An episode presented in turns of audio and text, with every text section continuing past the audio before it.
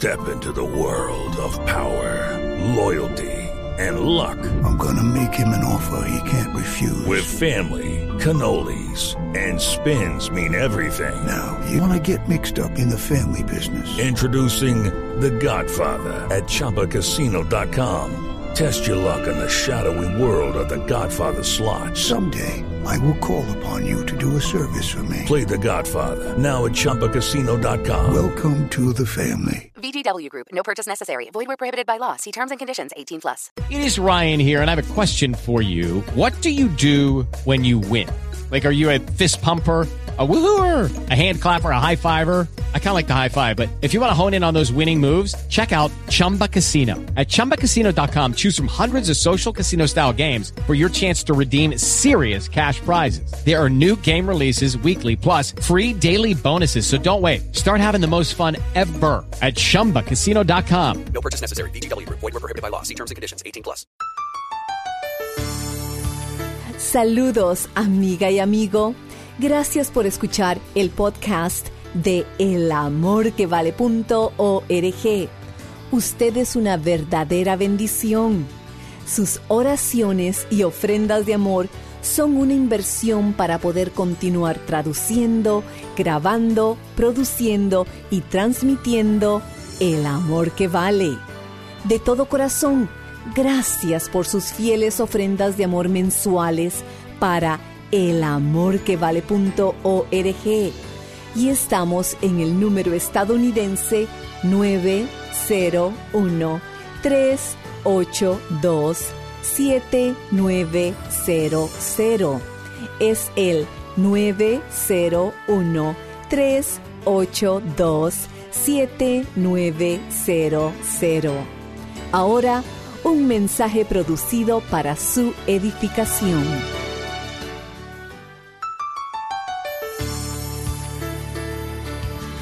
Amigas y amigos, les saludo con la cordialidad de siempre. Sean bienvenidos a nuestro programa El Amor que Vale, el Ministerio Radial de Estudio Bíblico con el doctor Adrián Rogers.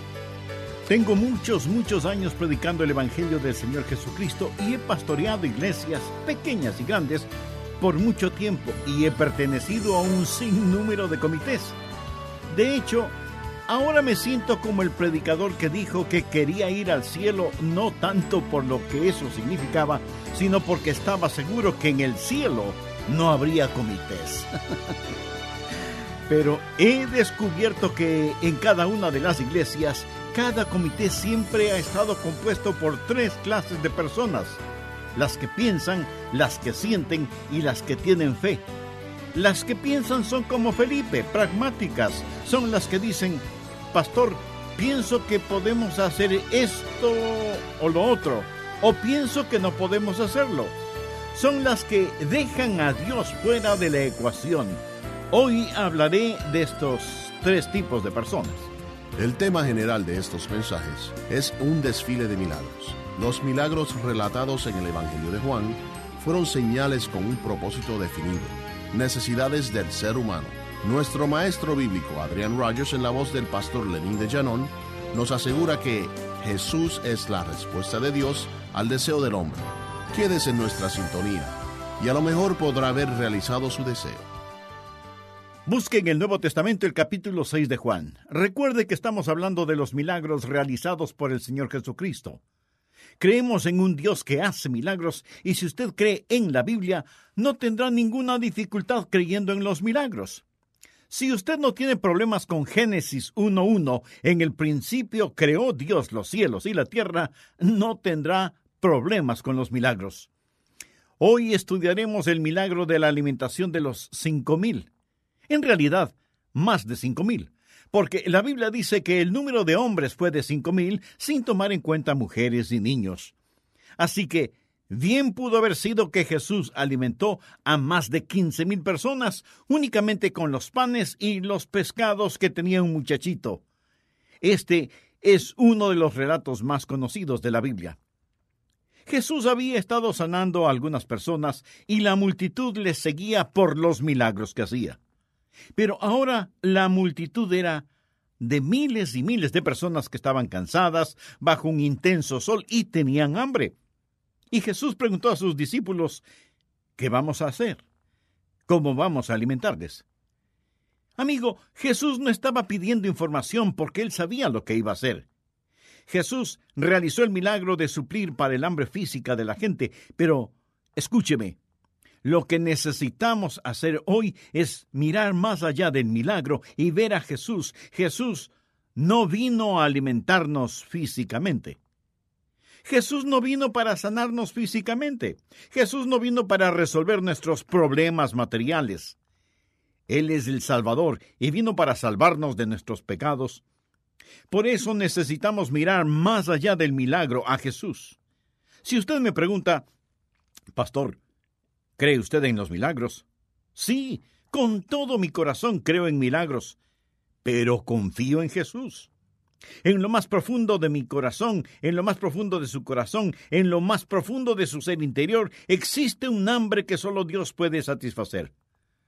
Blas Pascal fue un gran filósofo francés quien dijo En el corazón del hombre hay un vacío en forma de Dios y solo Dios puede llenarlo por medio de su Hijo Jesucristo. Hay momentos en nuestras vidas cuando las cosas de este mundo no satisfacen. ¿Por qué? porque tenemos un hambre profunda interior que nada ni nadie en el mundo puede satisfacer. Bien, veamos Juan capítulo 6 desde el verso 1. Después de esto Jesús fue al otro lado del mar de Galilea, el de Tiberias, y le seguía gran multitud porque veían las señales que hacía en los enfermos. Entonces subió Jesús a un monte y se sentó allí con sus discípulos. Y estaba cerca la Pascua, la fiesta de los judíos. Cuando alzó Jesús los ojos y vio que había venido a él gran multitud, dijo a Felipe, ¿De dónde compraremos pan para que coman estos? Pero esto decía para probarle porque él sabía lo que había de hacer. Felipe le respondió, Doscientos denarios de pan no bastarían para que cada uno de ellos tomase un poco. De paso, sabía que doscientos denarios equivalían al salario de un obrero por un año. Verso 8. Uno de los discípulos, Andrés, hermano de Simón Pedro, le dijo, Aquí está un muchacho que tiene cinco panes de cebada y dos pececillos, mas, ¿qué es esto para tantos? Entonces Jesús dijo, Haced recostar a la gente. Y había mucha hierba en aquel lugar, y se recostaron como en número de cinco mil varones, y tomó Jesús aquellos panes y habiendo dado gracias los repartió entre los discípulos y los discípulos entre los que estaban recostados, asimismo de los peces, cuanto querían. Eso quiere decir que comieron hasta que estuvieron perfecta y totalmente satisfechos. Y esto es muy significativo. Él no dijo, coman solo un poquito. Él dijo, coman todo lo que quieran. Ahora veamos el verso 12. Y cuando se hubieron saciado, dijo a sus discípulos, Recoged los pedazos que sobraron para que no se pierda nada. Recogieron pues y llenaron doce cestas de pedazos que de los cinco panes de cebada sobraron a los que habían comido. Aquellos hombres entonces, viendo la señal que Jesús había hecho, dijeron, Este verdaderamente es el profeta que había de venir al mundo. Ahora permítame hacerle tres proposiciones y oro que el Santo Espíritu de Dios las grave firmemente en su alma, porque usted, mi amigo, tiene hambre de algo más que de panes y peces. Usted tiene hambre de Jesús, sea que lo reconozca o no. La única persona que dará satisfacción a la profunda necesidad de su corazón y de su alma es el Señor Jesucristo. Primero, nunca hay un problema tan grande que Jesús no pueda resolverlo. En los versos del 5 al 7, el Señor ve a esa multitud, ya hay un problema, y le pregunta a Felipe qué podrían hacer para alimentar a toda esa gente. Recuerda lo que dije hace un rato. Jesús no estaba buscando consejo porque él ya sabía lo que iba a hacer. Una vez estuve almorzando con Corrie ten Boom, y una de las cosas que ella dijo se quedó grabada en mi alma y nunca lo he olvidado. Ella dijo, no hay pánico en el cielo, solo planes. Dios siempre sabe lo que va a hacer. El mundo no está fuera de su control. Nada toma a Dios por sorpresa. Jesús sabía lo que iba a hacer. Y cuando le hizo la pregunta a Felipe, no fue porque quería saber algo más sobre Felipe. Entonces, ¿por qué le hizo la pregunta a él? Porque Jesús quería que Felipe aprendiera algo sobre, sobre Felipe. Cuando Jesús le preguntó qué iban a hacer para alimentar a la gente, Felipe le contestó, Doscientos denarios de pan no bastarían para que cada uno de ellos tomase un poco. Nota la precisión y la seguridad con que Felipe contestó. Evidentemente Felipe era bueno con los números y a lo mejor tuvo una calculadora de bolsillo. Pero él supo exactamente cuánto dinero demandaría el alimentar a tanta gente, el salario anual de un obrero. Y él estuvo correcto en todo, excepto en una cosa. Cuando él realizó su operación matemática, él dejó a Jesús fuera de la ecuación. Desde esa perspectiva, el ateo más ateo pudo haber dado la misma respuesta. Felipe tuvo una buena respuesta que fue mala porque dejó fuera de la ecuación a Jesucristo. He pastoreado iglesias por mucho tiempo y he pertenecido a un sinnúmero de comités. De hecho, ahora me siento como el predicador que dijo que quería ir al cielo, no tanto por lo que eso significaba, sino porque allá no habrá comités. Pero he descubierto que en casi cada comité de una iglesia está compuesto por tres clases de personas, las que piensan, las que sienten y las que tienen fe. Las que piensan son como Felipe, pragmáticas. Son las que dicen, el pastor, pienso que podemos hacer esto o eh, pienso que no podemos hacerlo. Son las que dejan a Dios fuera de la ecuación. Las que sienten son las que dicen, siento que podemos hacer esto o siento que no podemos hacer esto. Las dos clases de personas están equivocadas. Y los que tienen fe son los que reciben una palabra de Dios y creen que si Dios quiere que lo hagamos, entonces podemos hacerlo. No hay razón para que nosotros dejemos ir a las multitudes. Nuestra comisión dada por el Padre Celestial es que demos a las personas el pan de vida. Y si Él nos ha comisionado para eso, Él nos capacitará para hacerlo. Escúcheme. En cierto sentido, no necesitamos a los pensadores ni a los sentidores. Necesitamos a los que tienen fe. Y si dejamos de lado la fe, actuaremos como Felipe, quien prácticamente dijo, es imposible alimentar a tantos. Escuché de un pequeñito que trataba de levantar una roca. Su papá estaba con él y miraba los esfuerzos que hacía su pequeño hijo, jadeante y sudoroso, tratando de mover esa roca. Y le dijo, Hijo, estás usando toda tu fuerza. Y el niño le respondió, Oh, sí, papá, estoy usando toda mi fuerza. Mm, no, yo no creo que estés haciéndolo. Oh, sí, papá, estoy usando toda mi fuerza. No, no lo estás haciendo. No me has pedido que te ayude. Lo que ese padre le estaba diciendo a su hijo es, Hijo, yo soy parte de tu fortaleza, soy tu papá, pídeme que te ayude. Tantas veces tenemos problemas que estamos tratando de resolver y pensamos que estamos utilizando toda nuestra fuerza, olvidándonos que tenemos un Padre Celestial que está siempre listo para ayudarnos. Permítame hacerle una pregunta. ¿Qué hay en su vida que es inexplicable? Felipe estuvo trabajando en el nivel de lo natural. ¿Qué hay en mi vida que es inexplicable? Si usted puede explicar quién es Adrián Rogers, aparte del Señor Jesucristo, entonces no tengo ningún derecho de pedirle que crea en el Dios a quien sirvo. ¿Qué es lo que hay en su vida que es inexplicable? Cuando lo inexplicable es obvio en nuestras vidas, entonces la gente va a creer el Evangelio que predicamos y del cual testificamos. ¿Qué le hace a usted diferente de su vecino? Felipe dio una respuesta que cualquiera pudo haberla dado. Él dejó a Jesucristo fuera de sus cálculos, fuera de su manera de pensar. Y este es el punto que deseo dejar grabado en su corazón y mente. No hay problema demasiado grande que Jesús no pueda resolver Yo creo eso en lo más profundo de mi corazón y espero que usted también lo crea. Entonces, primero, nunca hay un problema tan grande que Dios no pueda resolverlo. Segundo, no hay ninguna persona tan insignificante que Dios no puede usarla.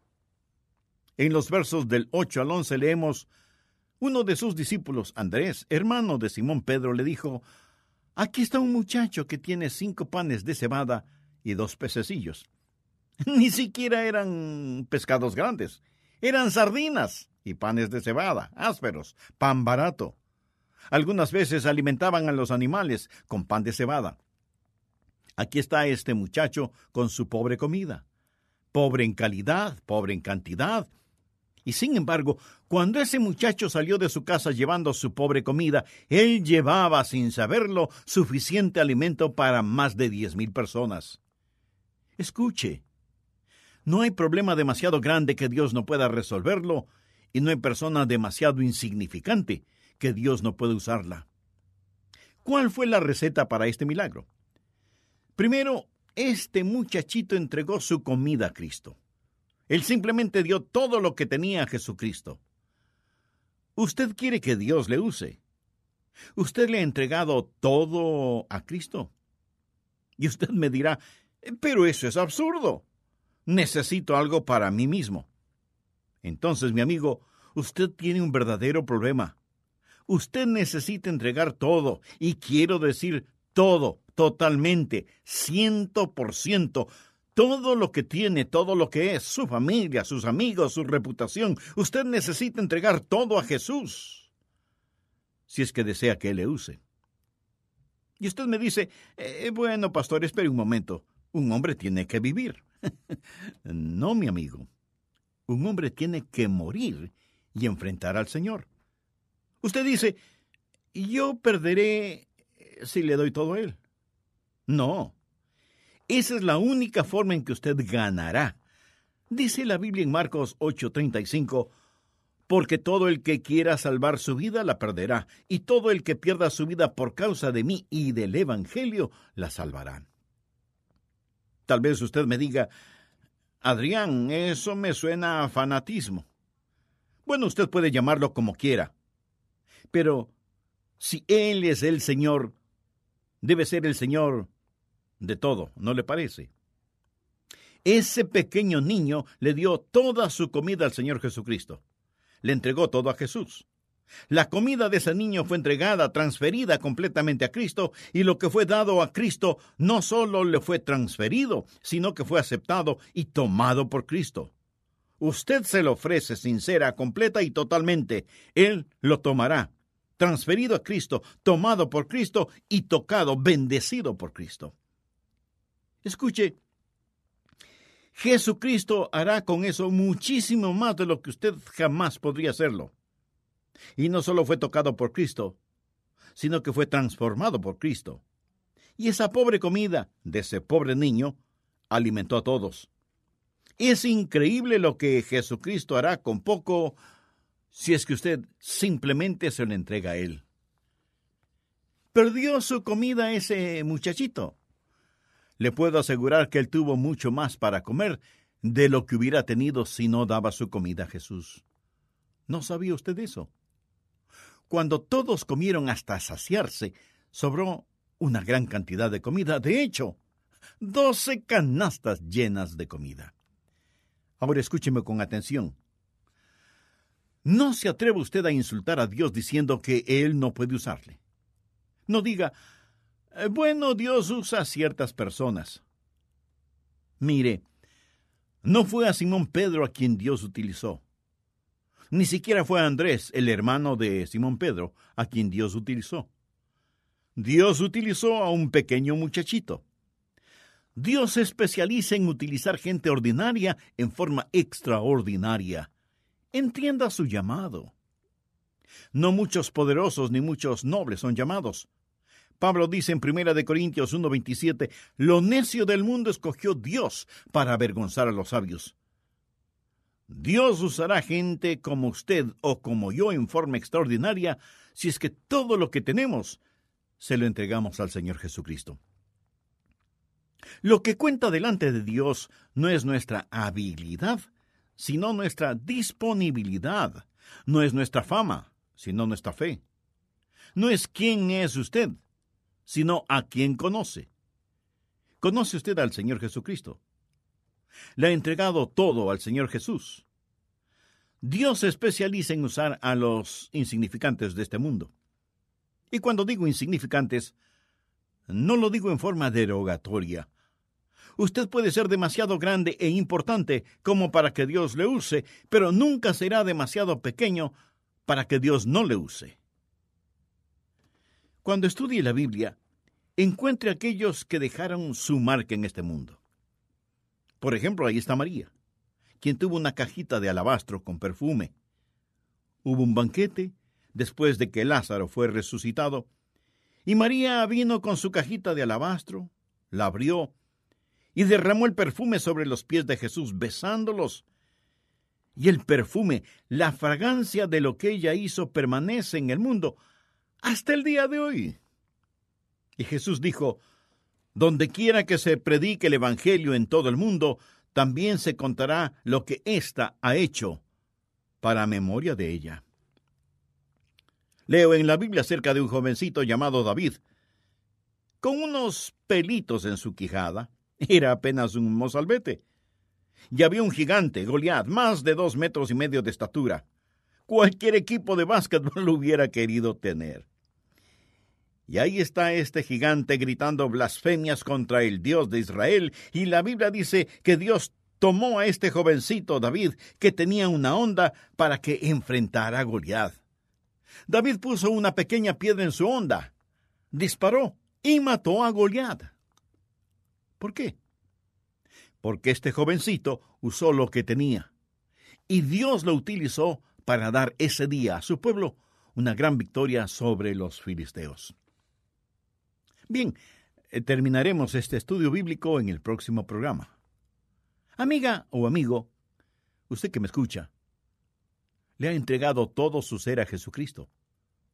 Recuerde que Dios está interesado en usted y que Jesús murió por usted, para con su muerte cubrir la culpa de sus pecados. Y si usted tiene a Cristo en su vida, Dios podrá utilizarle en forma extraordinaria, y usted puede tomar esa decisión espiritual ahora mismo y decir con sus propias palabras la siguiente oración. Querido Dios, deseo ser útil en tus manos. Pero primero te pido perdón porque soy pecador. Y me acerco a ti buscando gracia y misericordia. Señor Jesús, gracias por haber dado tu vida en la cruz del Calvario para darme salvación y vida eterna. Este momento con profunda fe, te invito a que vengas a mi corazón y tomes el control de mi vida. Todo lo que soy te lo entrego a ti, porque desde este momento tú serás mi Salvador y mi Señor. Lo pido con gratitud en tu precioso nombre. Amén. Si con seriedad y convicción usted hizo esa decisión espiritual aceptando a Cristo como su Salvador y Señor, estoy seguro que sentirá profunda paz y genuino gozo en su corazón. Tendría la amabilidad de escribirnos al respecto. Deseamos gozarnos espiritualmente con usted y también tener el privilegio de orar por usted y su nuevo caminar con el Señor Jesucristo. Es un placer poner a su disposición en CD Jesús es la respuesta de Dios al deseo del hombre.